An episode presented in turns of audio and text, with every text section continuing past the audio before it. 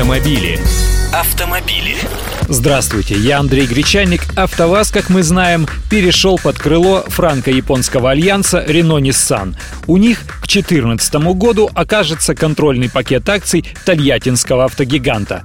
Главный вопрос из анекдотов мы все тоже помним. Место там проклятое или руки не оттуда растут. Автомобили. Теперь же хочется узнать другое. Станут ли при новых хозяевах вазовские машины лучше? Оказывается, россияне верят, что машины АвтоВАЗа станут лучше после того, как контроль над предприятием получит альянс Renault-Nissan. Об этом свидетельствуют, по крайней мере, результаты опроса, проведенного агентством Прайм. Почти половина, сорок три целых четыре десятых процента опрошенных, верят в подъем отечественного автопроизводителя.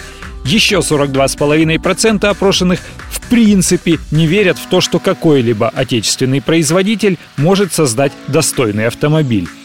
А четырнадцать процентов опрошенных категорически не верят в улучшение качества продукции АвтоВАЗа. Любопытные цифры, согласитесь. Для справки, на АвтоВАЗе уже начали собирать автомобиль Nissan Almera, который появится в продаже в начале будущего года, а в дальнейшем планируется производить там машины с эмблемами французской Renault и японской Datsun, а доля автомобилей Lada в продукции АвтоВАЗа постепенно будет снижаться. Автомобили. Автомобили.